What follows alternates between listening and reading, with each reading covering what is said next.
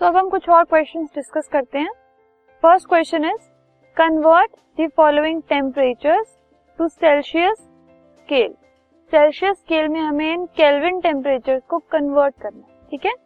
तो अगर हम फॉर्मूला देखें, किसी भी टेम्परेचर को सेल्सियस में कन्वर्ट करने के लिए, जो हमें केल्विन में टेम्परेचर दिया हुआ है, उसमें से twenty two hundred seventy three को अगर हम माइनस कर दें तो हमें सेल्सियस में टेम्परेचर मिल जाएगा।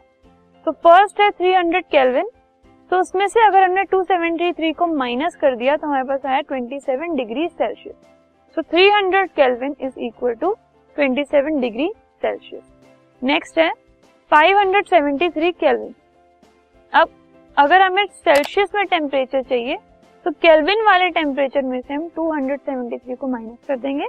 That means 573 minus 273 which is 300 degree Celsius this podcast is brought you by Hubhopper Shiksha Abhiyan अगर आपको ये पॉडकास्ट पसंद आया तो प्लीज़ लाइक शेयर और सब्सक्राइब करें।